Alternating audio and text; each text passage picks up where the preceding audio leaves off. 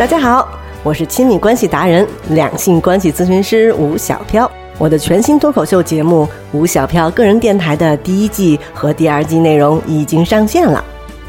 如果你想收听完整的节目，欢迎关注微信公众号“吴小飘大完人”，回复关键字“吴小飘个人电台”，获取收听的方法。眼神迷蒙，谁乐在其中？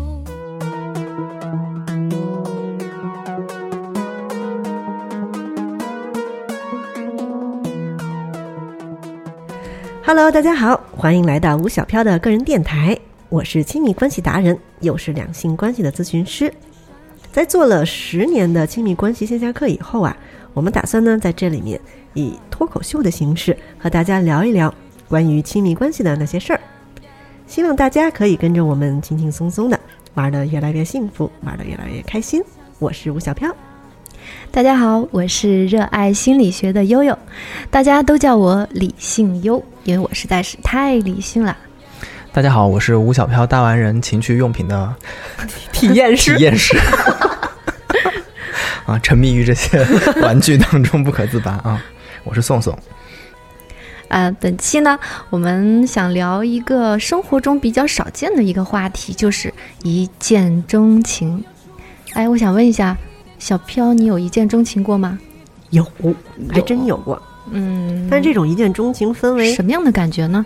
就觉得，我不知道是酒精作用，主要是酒酒精，主要是酒。嗯，在那个昏昏暗的灯光下面，我从这边从左往右走，他从他从他从从右往左走，然后我们突然四目相对，觉得怦然心动，真的啊，是你的心动，我也说心动。对方也有同样的感觉？对方也有同样的感觉，事后你们有过有过沟通啊？但是事后沟通以后，我就发现那感觉不对，哦，就是当时那眼神看眼对过眼神这事儿，确认过眼神，确认过眼神这事儿，就是 对的人，嗯。觉得是对的人。嗯。然后呢，过了一会儿，因为我们身子一一边往前走的过程中，眼睛还在互相看嘛。嗯。等看过了以后，他就过来跟我和我旁边那个人聊天儿。但是我可能有点自信心没那么强，我以为嗯他，因为他主动的和我旁边那个人在说话，说的蛮多的。嗯后来呢，等那个人走了去买酒的时候，他回来就说：“其实我看的是你，我想跟你说话。”当时我觉得哇，你就是属于陪姐姐去艺考，然后姐姐没考上，你就被老师发现了，说《还珠格格》就你来演还珠，嗯，对，是吗对对呃，对。哇，那然后我当时我觉得可开心了，就是觉得天上掉馅儿饼了。哇，那你们在一起了吗？后来？后来没有呀，因为再聊一聊，我发现我们俩完全不合适。哦，那说到那个一见钟情这件事情，我们办公室有个姐姐上蹿下跳的，像吃了就是小飘前两天给我们寄的那个钥 钥匙的。她，你是有什么？阿紫姐，啊，那个我我是半道插杀入的这个阿紫，对对对，我刚才听到他们在聊一见钟情的时候，我我迫切的要跟大家分享一下什么叫单恋的一见钟情。欢迎。好，就给你讲一下我的一见钟情的感觉惨。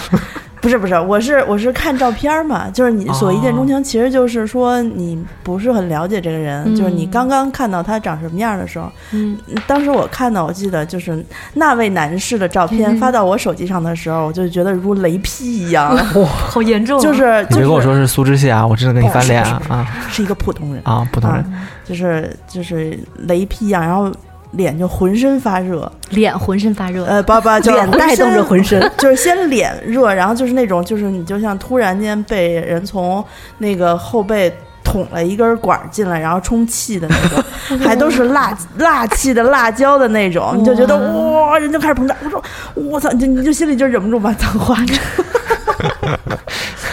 好鲜活的感受啊！就这后来我我自己反省了一下，不是反省，我就寻找了一下，因为哎，我问一下，你当时有喝酒吗？没有没有，就很清醒的状态。嗯嗯就就是聊天的时候，也七七八八在那聊，然后我说：“哎，那发张照片过来。”照片一过来，我我其实他长得不是那种传统意义上的好看，但我就当时一直没有想明白，我为什么会有这种感觉。你当时多久没谈恋爱了？我当时应该不是谈恋爱，当时我是刚刚还在被情伤，就还没有出来，哦就是呃一个很漫长的一个阶段里面啊。啊，然后呢，所以所以我觉得那他的这一针蜡针有就是啊，并没有让你恢恢不是让你恢复过来吗？没有哦，没有，但是就是确实有这种很难得的体验嗯啊，就是一种是。一种是看照片儿一嗯见钟情，嗯一种是听声听声听一见钟情。对，就我是那种嗯不看脸的，就是我嗯不是说啊你要长得好看那种，嗯我不喜欢长得好看的。那那你当时是看了这个男生的照片儿，然后感觉到被雷击中？嗯，但后来我分析了一下，因为你是学心理学的，嗯，我我听到听到过，曾经有人说过，说其实女性，呃，他他心里面最完美的、最容易被打动的那个男性，或者说是就是你喜欢的那个形象，嗯是来源于你很小的时候，嗯你第一位就是给你带来特别美好感觉的，呃，男性或者女性吧，有这个吗？有有，因为我后来想了半天，我说为什么我会就是看到这个人之后，我会这么大反应？我想了半天，觉得有点像我姥爷，嗯嗯，会有会有，对，因为我特别喜欢我姥爷，嗯啊、嗯就是他可能在我幼年的时光里面占据了比较大的一个部分，一下就投射过去了。嗯，对，有可能那你后来有跟他见面吗？见过呀，见完了过后还是有那种美好的感觉吗？还是见完了过后觉得嗯，这人跟我想象的不太一样？嗯，人还是长那样儿，对吧？但是就是人性不太好啊，啊，不像姥爷，不像姥爷，我 姥长爷太相像好了，对，真的嗯就是。因为我姥爷是胖胖的，我爸也脸圆圆胖胖的，嗯所以就是不是说所有的女性都喜欢那种又高又瘦又帅的，我并不是。对所以我觉得广大男性不要为自己的体重神伤，嗯还是有人喜欢你们的。嗯，对啊，嗯因为这个呃，它其实有一种叫基因配对说，嗯就是说这个人作为一种生物，它在进化的时候，因为它要繁衍，所以它会去选择一个对象。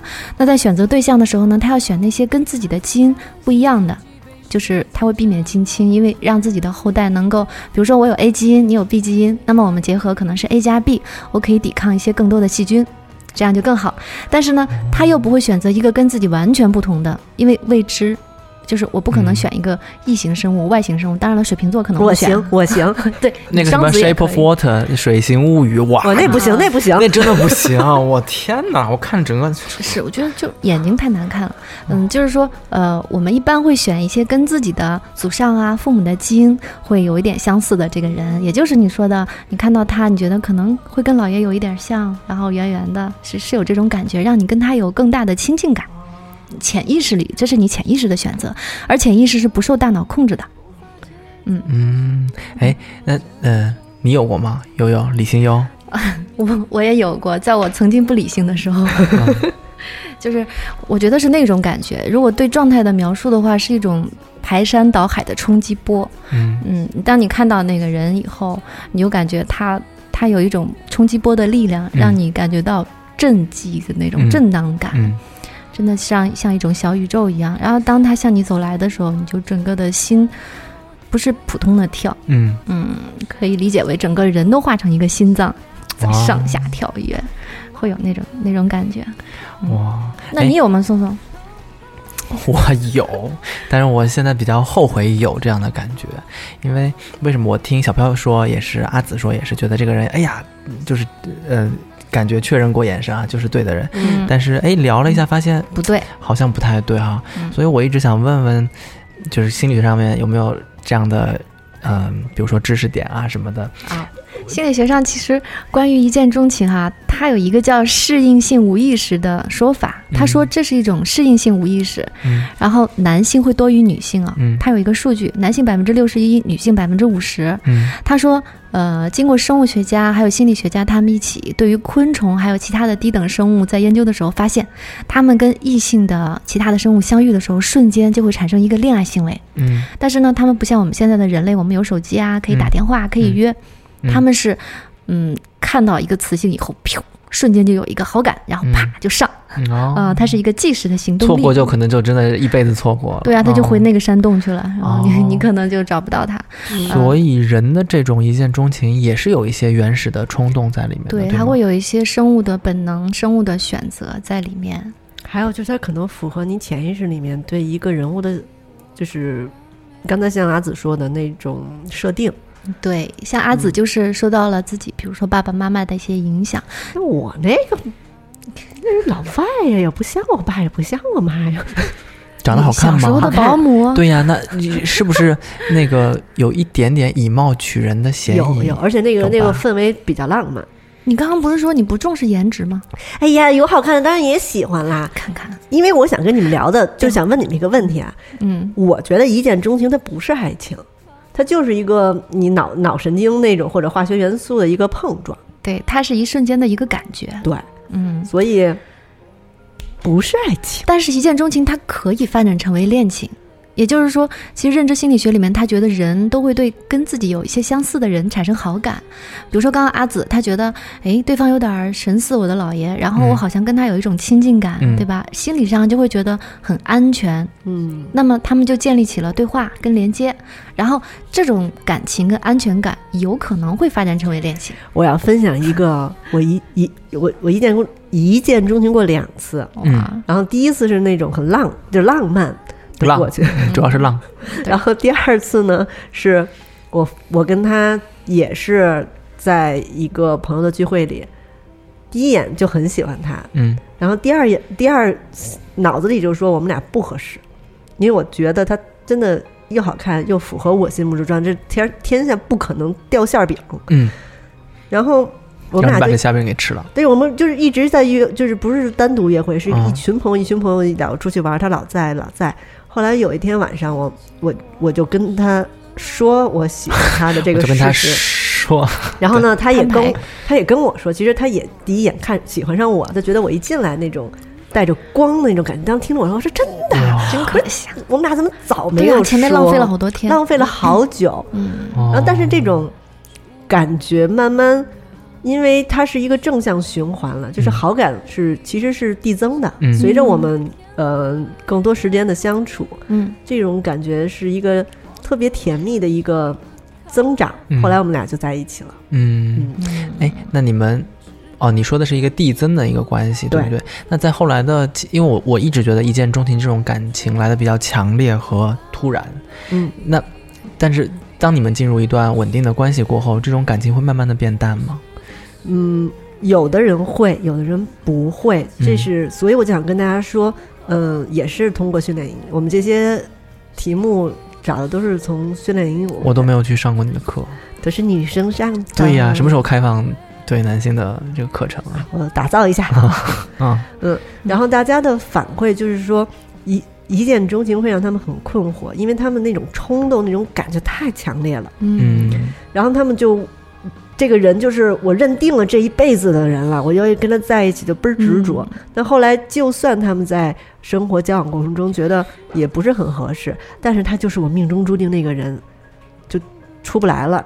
嗯所以我希望大家能理解，第一，一见钟情给你带来那么强制的感觉，它是一个呃从心理层面上，还有从脑神经这种各式各样的层面上一个累积的一个爆发点，它嗯不代表着我们未来这个人就是确定过眼神，他就是对的那个人。嗯那如果你发现他哪儿三观呀什么不符的时候，我们冷静下来，再去跟他交往一段时间，但你不要就死抓着这个，他就是我这一辈子的人，不放这个想法，要不然你会很痛苦。嗯嗯，所谓执着，就是有的时候错了方向，可能让自己更痛苦，对吧？对，因为及时的止损。因为有的女孩她是在寻找这一刹那的爆发点，就可能小时候看琼瑶小说、看那种言情小说看多了，那种描述她很向往，然后觉得我这、我这么多几十年了，呃，没有几十年，就二三十年了，我没有遇到过让我怦怦心动的，这回让我碰到他就是对的人，那我就跟他在一起。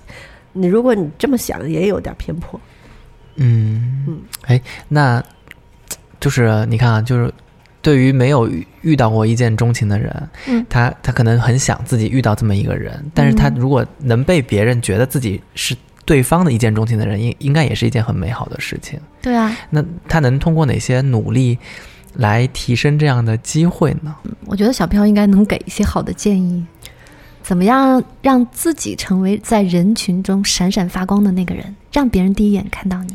我分析了一下，当我被一见钟情的时候，都是我自信和我的个人状态非常好的时候。嗯。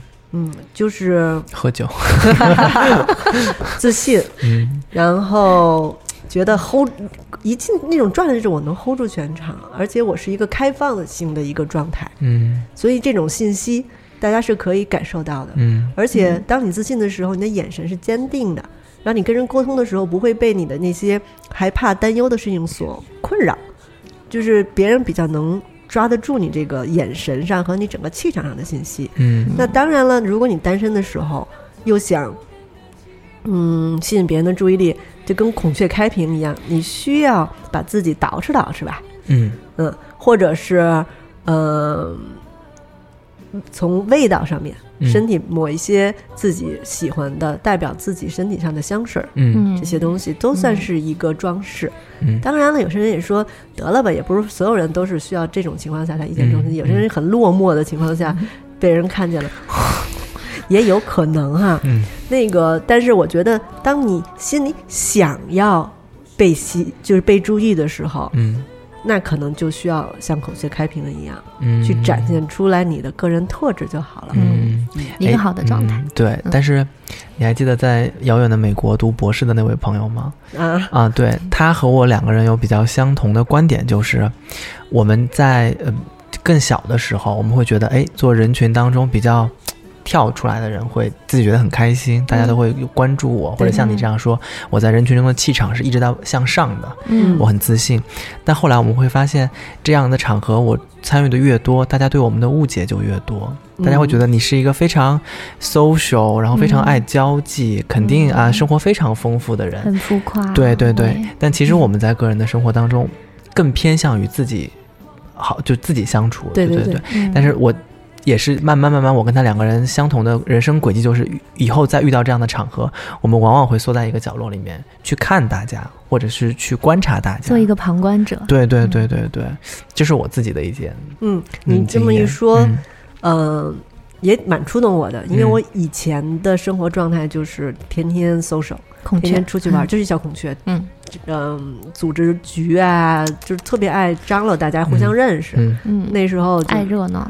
对，就是在上海的时候，就每周都会组织那些聚会。那个浮夸的城市，嗯嗯，然后，但是我现在随着阅历增长吧，嗯嗯，就深刻感觉到你刚才说的那种感受。嗯我可能按照我当时的情绪走。嗯小时候是一进去那种场合我就嗨了，那现在我不会完全嗨的情况下，我不会故意让自己嗨。嗯嗯，但是我有时候就自然有嗨起来的话，那就顺其自然。嗯。那我也有点担心，就是当孔雀开屏的时候，吸引来的人可能以为我是那个样子。对，其实我知道我自己的本身嗯。其实是很内向，嗯，回家就开始就是摆茶艺，然后很，佛系的生活，对佛系的生活，嗯。就是也不是佛系吧，就是比较静。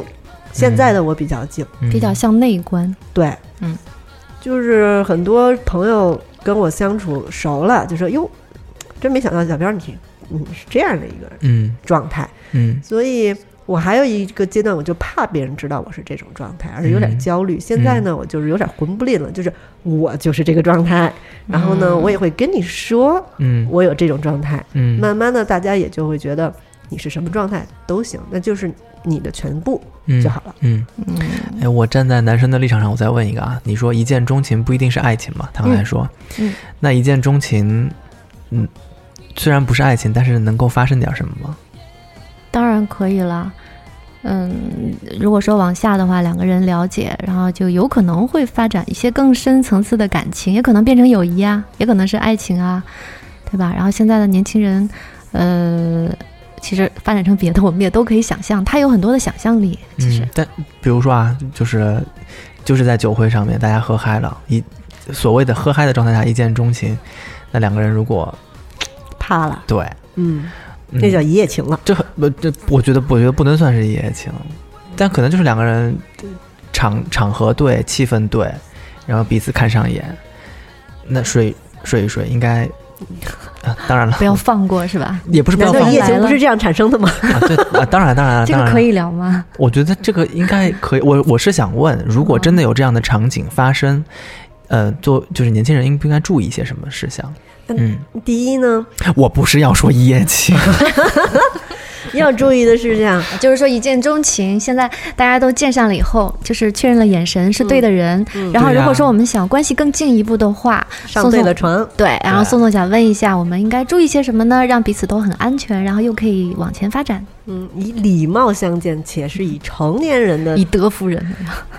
以成年人的状态展现的话，嗯。嗯。那保险套这个东西嗯。是先套行走为敬的，江湖必须的。先套为敬的。嗯。嗯，这个呢是对自己的一种尊重，也是对对方的一种尊重。嗯，那女孩自己带上保险套在身上，不代表什么，反而是一个自我保保护的一个。我跟你俩见面，第一次见面，然后我们俩发展到这个程度，我突然从包里掏出了就是这些必备品，你不会觉得我是一个时刻准备着要那什么的吗？我是一个时刻准备着为我自己的行为负责任的人。对啊，我又不这句话我记下了。我又不是为了你，哦，我是为了我和你，嗯，我不是为了取悦你而带这些东西的，我是为了保护。不是为了取悦，我的意思是你不会觉得我是一个很花的人吗？就是有些人时时刻刻。有些人可能会这么想，但是如果思维成熟度到一定程度上，嗯那难道怎么着？你不带，嗯不带，这不不找骂的吗？万一没带钱，还得出去买。嗯嗯嗯嗯，嗯，就是安全第一。那你不能因为我们一时的身体的这种冲动，你最后怀意外怀孕了怎么办？嗯那你你万一得了一些不想得的一些比较难治的病怎么办？嗯对啊，它是一个很好的阻断的一个手段。对，，本来是一个很愉悦的一件事情，嗯就因为自己对于保险套的这种偏差的认知，觉得谁偏见。偏见就嗯就就就就批判人家，我觉得嗯这不不对。嗯，我觉得你就大可不必跟这样的人接着交往，嗯，对吧？因为跟他有一些价值观上的碰撞。那天我们同事跟我分享了一个就是在酒店从业的，就是大堂的那个经理的一个业界的经验啊。他说，如果嗯我们是深夜、看见有一男一女搂搂抱抱进来开房，哇，我们为了杜绝他们两个人是可能潜在的不正当的关系，嗯。我们会跟他说，我们这个酒店所有的房间都没有了，只有五千块钱一晚的行政套套呃，就是总统套房，哇，就是用这种方式来婉拒这样的客人。嗯，那一般会有多大的几率这些人会继续去订行政套房呢？就很少啊，就非常少啊。就觉得，哎呀，这太贵了，对对对 我觉得这是一个比较礼貌的处理方法。因为我记得以前啊，就是我们小的时候去异性去同一个酒店要出示身份证、结婚证类似这种，我在电视剧里电视剧里面看过，我还没有那么老。啊对，但现在大家有一些更委婉的推脱的方式啊。我有一次特别逗，跟一好朋友就是同事男生，嗯然后我们俩喝酒喝的特别晚，三四点了吧，嗯。然后呢就不想回公司，那时候出差给我们租了一个地儿，嗯。一喝酒就有故事，没有，我们俩不可能，我们俩嗯真的就是累了，然后呢就嗯。喝酒，旁边说开个房睡吧，明天再说，就不折腾回去了，嗯。而且那边人又多，睡得不爽，嗯。我们俩就去那个酒店拍着身份证要开房，嗯。然后我说，请给我们一个双人床，嗯，然后那人看了我一眼，就 觉得你们别装，双人床可以落着睡啊。然后我说真的，请你给我们俩双人床，我们俩就睡个觉而已。哦，哦，哎，嗯，反正这种这种情况确实很少见啦，啊，很常见。我们公安公司出差这种，就是为了省钱，啊。非常常见。真的，我们会不会发生故事啊？不会不会不会，真不会。也有会的，对，也有会的啊，嗯，也有会的。但是我我是不会的。嗯，对我们。对呀、我我稍再说一句，我们就是之前关公司开会，嗯一开始我们住如家什么快捷酒店，然后客户住在旁边的五星级酒店，后来老板就觉得这样客户会看不上我们，对不对？嗯，我也给你们开五星级的房间，一个房间住四个人，牛逼吗？牛，就为了省老板聪明老板非常聪明啊。嗯太逗了。哎，说了说了一见钟情，我觉得大家的心情好像又好起来了哈。哎哎，我有一个点啊，我刚刚想到的，就是你们有没有觉得，就是刚刚飘儿讲的这些一见钟情，还有宋宋说的，你有没有觉得它其实有很大一部分是在一些特殊的场合发生的？比如说，像你说的喝喝了酒，可能是在酒吧，嗯对不对？或者在一些像我我说的那个感觉是在一个体育馆、运动场，类似于嗯跳舞的那个场所。嗯然后我有一次被别人一见钟情的经历呢，我是嗯那时候特别年轻，就是跟别人去蹦迪，可以那么说。哦，去夜场，所以在夜场或者是有一些体育场馆那样的场景，其实嗯它是更容易发生一见钟情的。嗯，因为那个时候人的心理会跟普通的时候不一样，比如说你有一些酒精的作用啊，或者是那里的灯光还有音乐，让你觉得很兴奋，那可能你会释放一些多巴胺嗯。或者肾上腺素，嗯。然后这个时候突然间你看到了这个人，然后你心砰砰跳，你不知道是酒精的作用，还是音乐的刺激，嗯，还是你运动过后的你的愉悦感，嗯。但你有可能觉得是对方的这个异性给你带来的，也有可能会催生你对他的一见钟情。嗯。就刚才也有说的，其实它是从大脑结构来讲的话，嗯。这种直觉，一见钟情这种直觉，它是由大脑的扁桃体对，来放控制。对对对对。来控制。它呢就会把以前你喜欢的或不喜欢的那种情感经历，在这个大脑的扁桃体里面存下来，嗯，然后呢，根据你这些经验，看见这个人，他瞬间就给你进行了一个判断，嗯。然后给大脑再给你一些补充的理由，慢慢就形成了一见钟情。嗯，所以，呃，但它不是一瞬间的事情吗？就是一瞬间，这就是在一瞬间，我的大脑能完成这么多事情。大脑可牛可你是牛了。平时的时候来存这些，哦，嗯存这些判断，然后在一瞬间释放出去，决定。就是这大这它是瞬间给你判断出来了以后，然后剩下的就是大脑不是有新皮层吗？嗯。那些是帮你找出更加理性的思考啊，嗯。这些判断给你这个判断加理由，嗯嗯，慢慢就合理化了。其实哦为什么就是说一见钟情不不太是爱情，它是很多基于这方面的化学反应控制的。嗯，嗯但是当然有些诗人就觉得，呃，一见钟情是唯一真诚的爱情。嗯 因为他忠于自己大脑当下的感受嘛，嗯。对吧？它是一个无意识的表现。对，然后我今天、我们今天选这个话题呢，就是嗯、呃想跟大家说，嗯、大家对一见钟情是怎么一个在在脑子里面的产生过程有数，然后呢，希望大家又能享受一见一见钟情，又能享受后续的嗯。慢慢你们俩甜蜜的生活，但是嗯。重点想说的是不要执着在这里面就好了。啊，对对对对对，嗯。嗯，好的，好，欢迎大家收听今天这一集，谢谢，拜拜。拜拜。拜拜